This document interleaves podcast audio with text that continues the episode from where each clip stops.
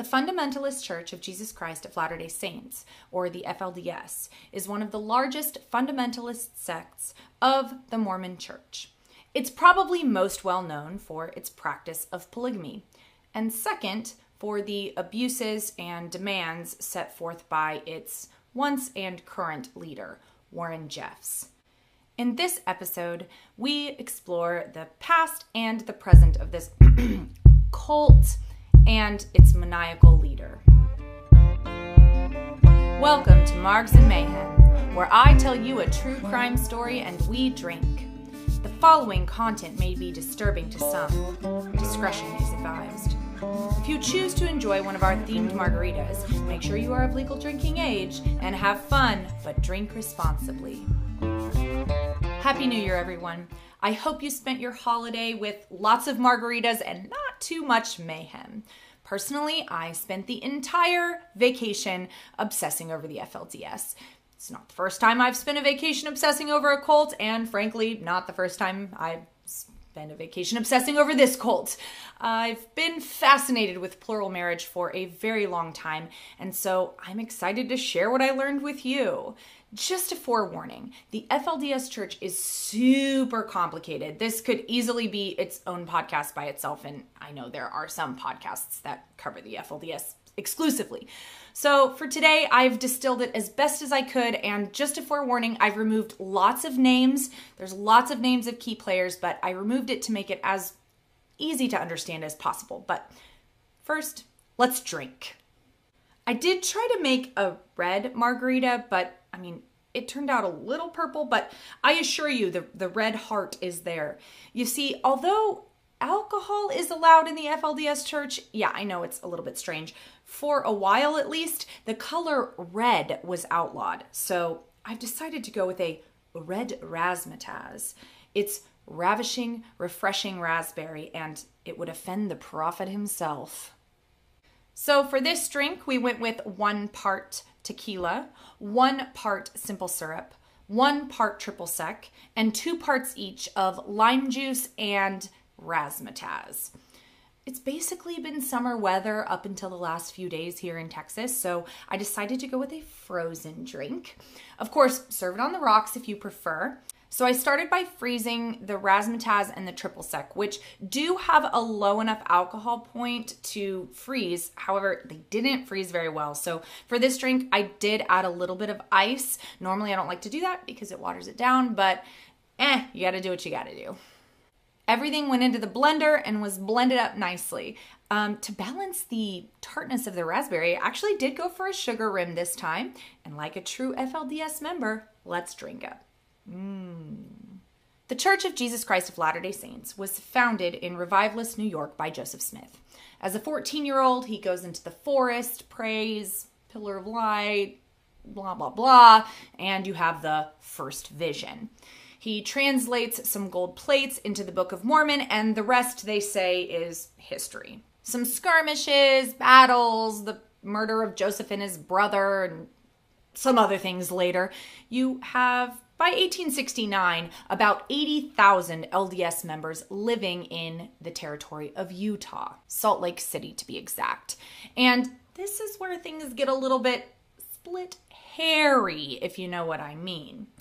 See, in order to become a part of the Union, the state of Utah decided to ban polygamy it was against the law in the United States, and so they had to do that as well. And so, therefore, the Mormon church also decided to ban polygamy.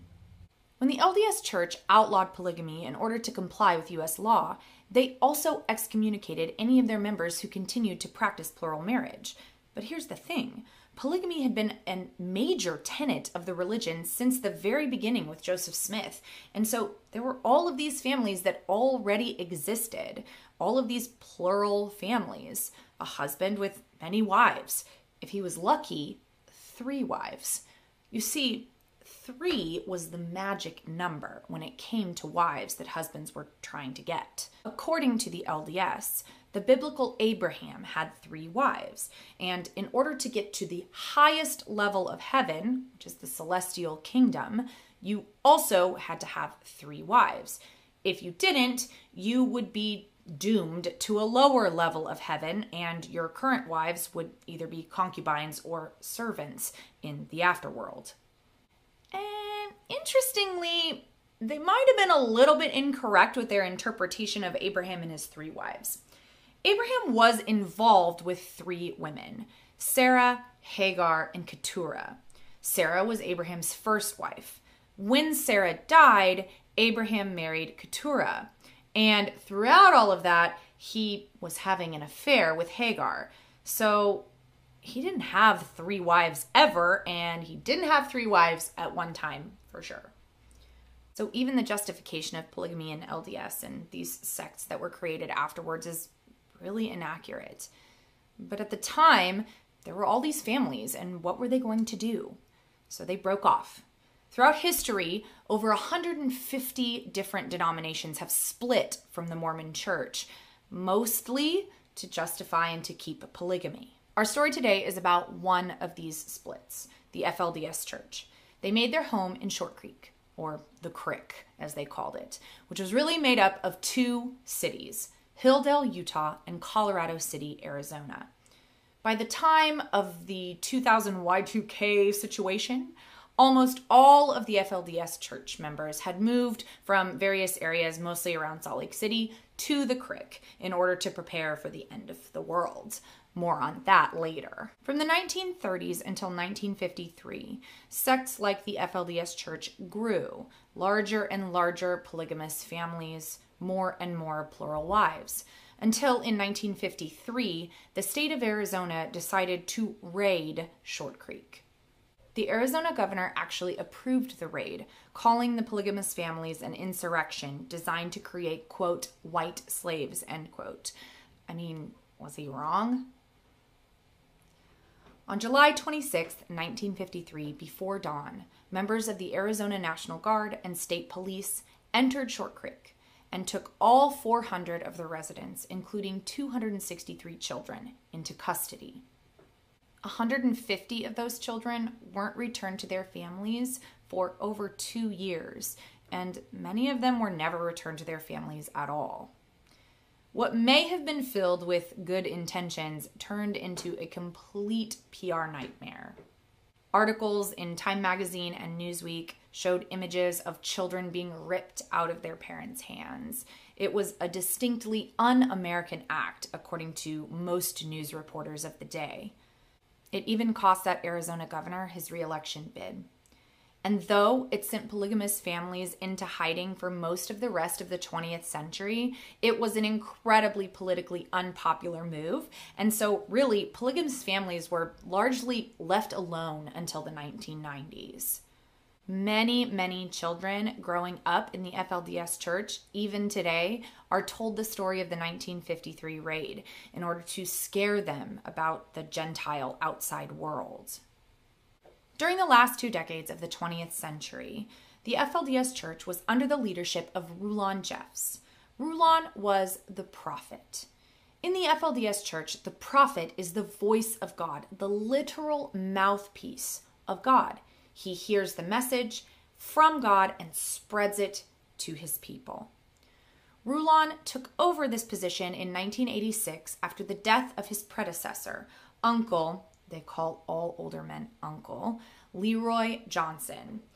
Rulon had been raised in the traditional mainstream LDS church until his father introduced him to fundamentalist principles, which he gravitated towards. It's believed that Rulon had upwards of 75 wives in his lifetime. It was and is integral to the FLDS church that pain and suffering is to be endured. Life is not meant to be pleasant. Eternity is at stake. You must sacrifice and give and give and give, knowing that in the afterlife you'll have all of the riches of heaven and a saying taught by Rulon was taken as gospel keep sweet. A saying so prolific that he had it painted on the bottom of his shoes, shoes that his son would take on wearing after his death. Rulon once said, quote, Keeping sweet, no matter what, is a matter of life or death as we approach the day of the great judgments that are to go over the earth. Let us get it and keep it. You don't turn it off and on. It must be a permanent thing in our very nature and a part of our character. End quote. To keep sweet means to hide or bury your real emotions.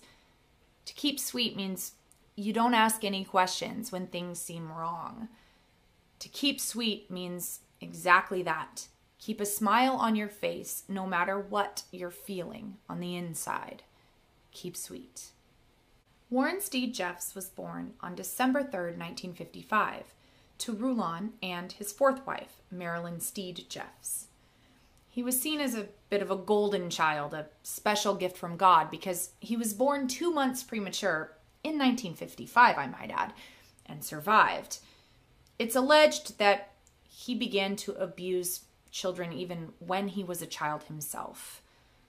Several of his sisters and cousins allege that he abused them when he was a teenager. He would later admit himself to being, quote, immoral, end quote, with a sister and one of his daughters. And even though he wasn't a prophet, and his father wasn't the prophet yet either, these were not things that they talked about. Remember, we must just endure this life. It's but a stopping point. Life is to be endured.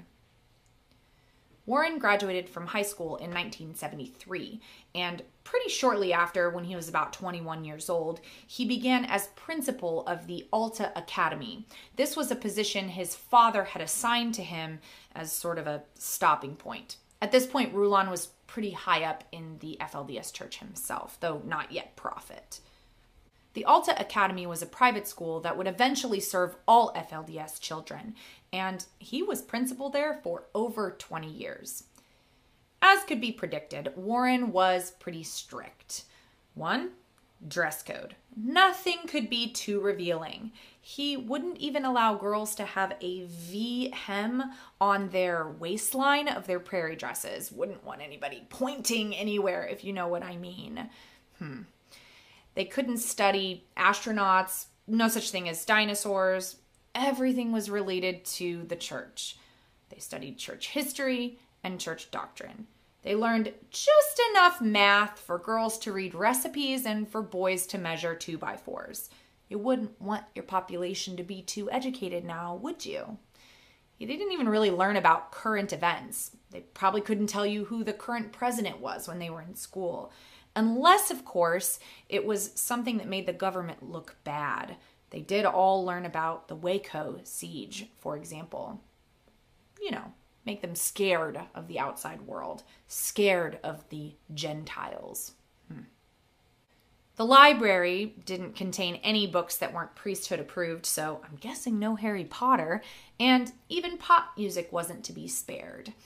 The Beatles had sold their soul to the devil in the form of a black record producer who had helped them become famous. I'm not even going to get started on the rampant racism that exists within the FLDS church, but suffice it to say, it's terrible. Warren often told the children that laughter was, quote, light minded, end quote, and was a quick way to get on the road to hell. Sounds like a really good time and throughout his time as principal, Warren Jeffs continued to abuse children. Rulon, remember, became prophet in 1986, and for the next 12 years, Warren did everything he could to position himself to be the next prophet. Yeah, it wasn't too hard to do. Remember, he's the golden boy, but this was a strictly inward, like private things he was doing. Outwardly, he supported his father as prophet completely and fully. You see, Rulon had prophesied that he would live to be 150 years old and to usher his people into the next part of whatever. So, in Warren's mind, he's supporting the prophet, but internally, mm, he's looking to take over. And in 1998, he gets his shot. Rulon suffers from a pretty debilitating stroke, and now it's Warren's time to shine. I laughed out loud when I read this, and maybe it's not appropriate, but someone likened the relationship of Warren and Rulon after his stroke to Weekend at Bernie's. I guess Rulon was a little bit warmer at the time, but still, they didn't allow Rulon to speak in private or in public. Anytime he would start, they would just turn off his microphone so that no one could hear him. Wouldn't want the stroke riddled brain to start telling the truth. Am I right? Hmm. Rulon continues to decline, and Warren is quietly in behind the scenes stepping up. It's 1999, and some of you might remember the whole Y2K situation and the end of the world. Well, Warren really capitalized on this. He insisted that everyone in the FLDS church sell all their property, they were living elsewhere outside of the Crick, and move to Short Crick. Give all of their money to the church, and they would be taken care of in the Crick, I guess, until they were whisked away at the end of the world in 1999, 2000. I don't know. The end of the world trope is a bit overdone, don't you think, Warren? Hmm. And surprise, surprise, on January 1st, 2000, the FLDS members woke up to a regular ass day, all 10,000 of them. On January 8th, 2002, Rulon Jeffs dies.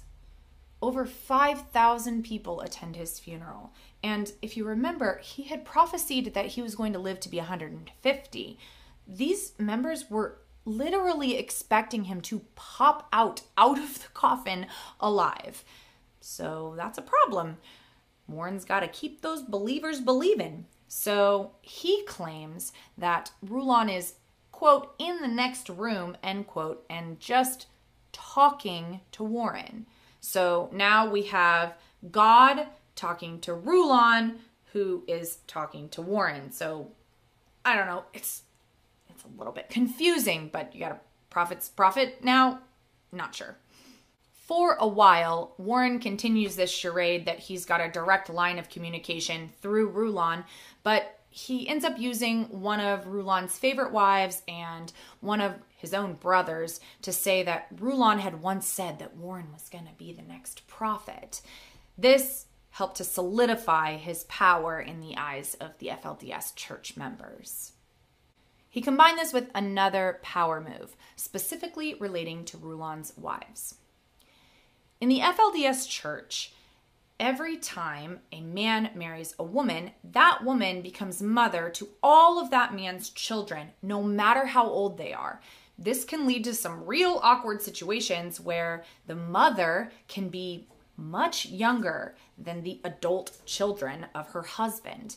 Regardless, she is their mother, they even refer to her as mother. They might call her Mother Bonnie, for example, even if they're half this person's age. And in FLDS church policy, it is expressly forbidden for sons to marry their mothers, no matter what the circumstance. But that didn't stop Warren from systematically marrying every single one of Rulon's wives as a power move to assert that he was the new prophet. Also, in some cases, this was a real move of control. You see, Rulon's wives had a lot of information, they had a lot of knowledge, they were in the inner circle. And by marrying Rulon's wives, Warren was not only ensuring that he would be seen as the prophet, he was keeping control of these women that had a lot of information. That's not all that Warren did. Under Warren Jeffs' prophetship, I don't know what you call it, things in the FLDS church became stricter and a lot less fun. He outlawed the color red. People could not wear the color red. He outlawed music. He outlawed dancing. He outlawed anything fun, to be honest. What became donating to the church became tithing. What became tithing was handing over every dime that you made, and Warren would redistribute the funds as he saw fit. And he saw to put a lot of that in his own pocket. Brides became younger and younger, and he made the decision that only he could decide who was to marry whom and he married off girls as young as 12 years old. Since the FLDS church doesn't proselytize and For a while, at least, it's been considered a closed religion, meaning they don't accept new members. The mandate to be fruitful and multiply becomes increasingly important. And now for a genetics break. Let's talk fumarase deficiency, shall we? Children who have it lack a part of their brain. They can't sit or stand without help, and they often suffer from seizures. Their IQ is around 25. For comparison's sake, someone with an intellectual disability is anyone with an IQ lower than 70. Someone with an IQ of 25 is somewhere around severe intellectual disability. Does anyone remember a previous episode where we talked about consanguinity? Consanguinity is the marriage of people who are second cousins or closer. Ding, ding, ding! Elizabeth Bathory, everybody. And if you don't remember, consanguinity leads to lots of genetic problems, both physical and mental. And it turns out that almost everyone in the FLDS church is related. Two such families in the FLDS Church, the Barlows and Jessops, both carry the recessive gene for fumarase deficiency. So when you have all these first cousins marrying each other, it's a recipe for genetic disaster. Let's be honest, the children in the FLDS Church really don't stand a chance. Speaking of not standing a chance, in a society where typically you have about 50% female people being born and 50% male, well, you need a lot of women to marry the husbands, you're gonna have an excess of boys. One way that Warren dealt with the excess of boys is to literally excommunicate them for any sort of minor infraction they might do as a teenager.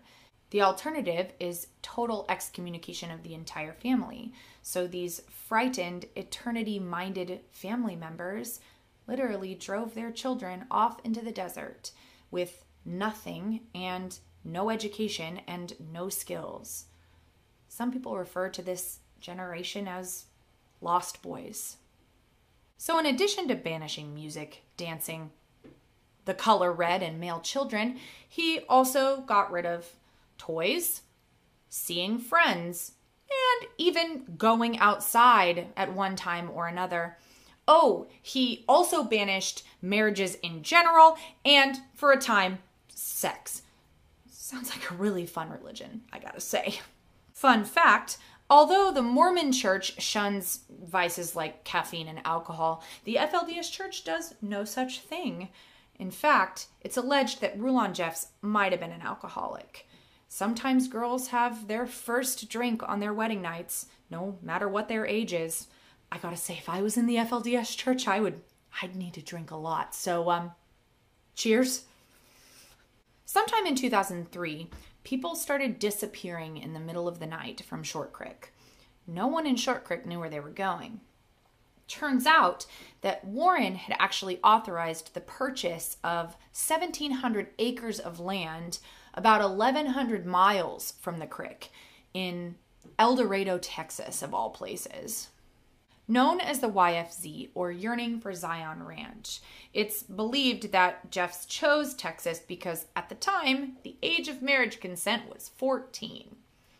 Suddenly, in 2003, Warren Jeffs preached in Short Creek, announcing that everyone that still remained there had the priesthood stripped away from them, no matter how good they'd been and how much they'd done for the church. Essentially, their heavenly reward was gone. He did, however, say they needed to stay and to continue paying their tithes directly to Warren Jeffs himself. Nice guy, that Warren Jeffs.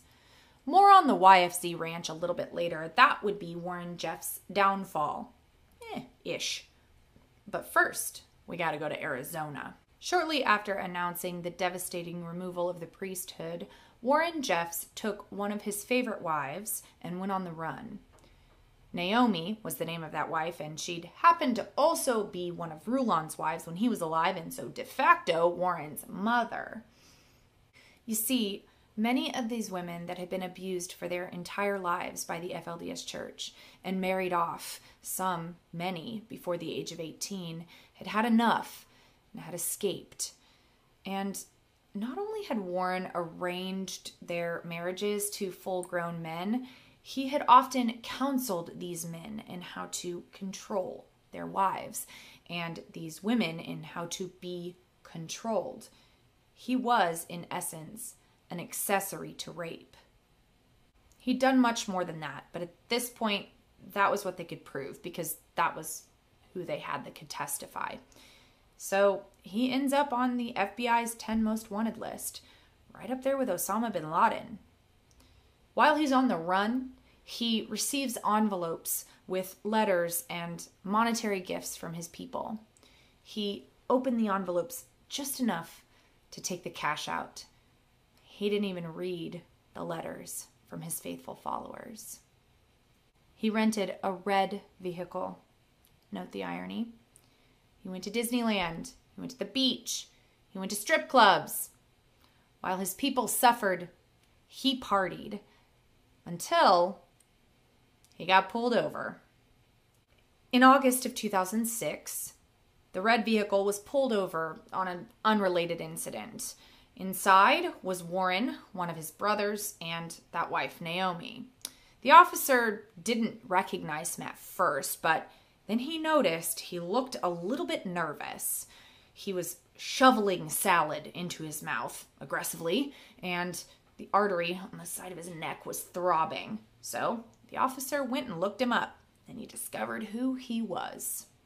Thanks to the bravery of several ex FLDS women who agreed to testify against him even when he was sitting in the courtroom, Warren Jeffs was found guilty of accessory to rape on September 25, 2007, and was sentenced to 10 years in prison. All right, all done, forever. Great, drink up. Uh, but wait, Jessica, what about that YFZ ranch? You said we were going back there. Yeah, yeah, we are. In April of 2008, a sexual abuse hotline received a call from someone claiming to be living on the YFZ ranch. They said they were 16 years old, had been forced to get married, and were either pregnant or already had a baby. The details don't really matter because the call turned out to be fake, but because it seemed credible enough at the time, authorities raided the YFZ ranch between April 4th and April 7th, 2008. When they arrived, authorities were totally unprepared for what they would find. When the land had been purchased by one of Warren Jeff's dudes, they had claimed that it was going to be used for a hunting ranch, but I guess it was being used for some different kind of hunting. They came upon a waste treatment facility, a grocery store, homes for 500 people, and a giant stone temple. They also found a 29,000 square foot house that Warren was living in and 53 girls aged 14 to 17, 31 of which were already pregnant or had at least one child. The evidence that would take down Warren Jeffs was found in that giant stone temple at the YFZ ranch. Authorities had to enter through two giant metal doors and once they burst through, they were seeing the horrors within. Amongst all the other spaces, vaults, locked rooms, and desk drawers, they came upon an all white room. Everything in the room was totally white. In the center of the room was a bed, just big enough for two people.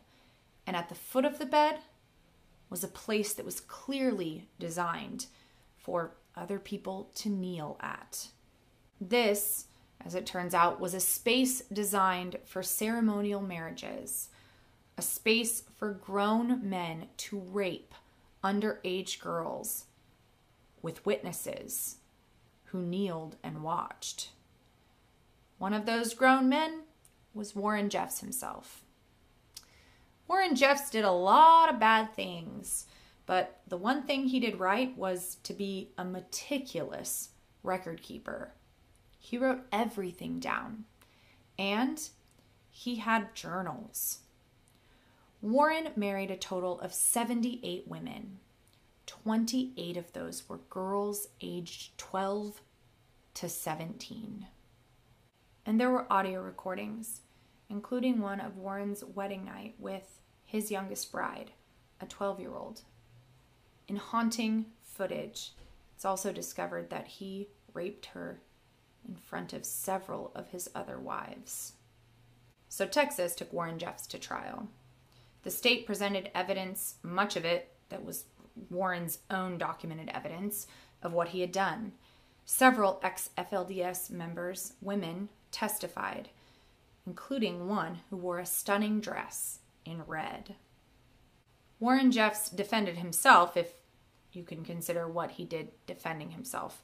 He spent a lot of time pontificating on religious persecution and he actually spent the entire 30 minutes he was allotted in closing arguments in complete silence until he sat down at the very end and muttered, quote, I am at peace, end quote. Okay.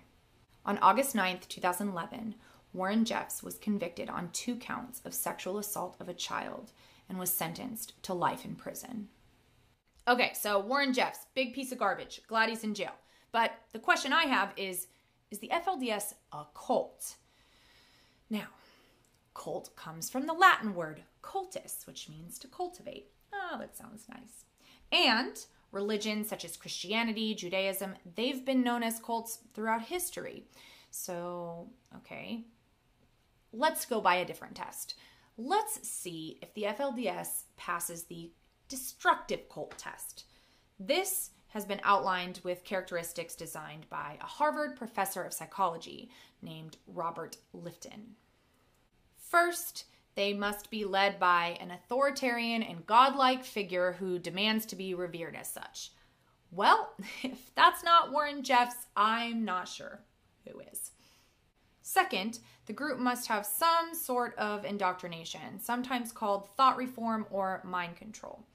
Since the FLDS doesn't proselytize, I think it's safe to say that the thought reform begins from literal birth.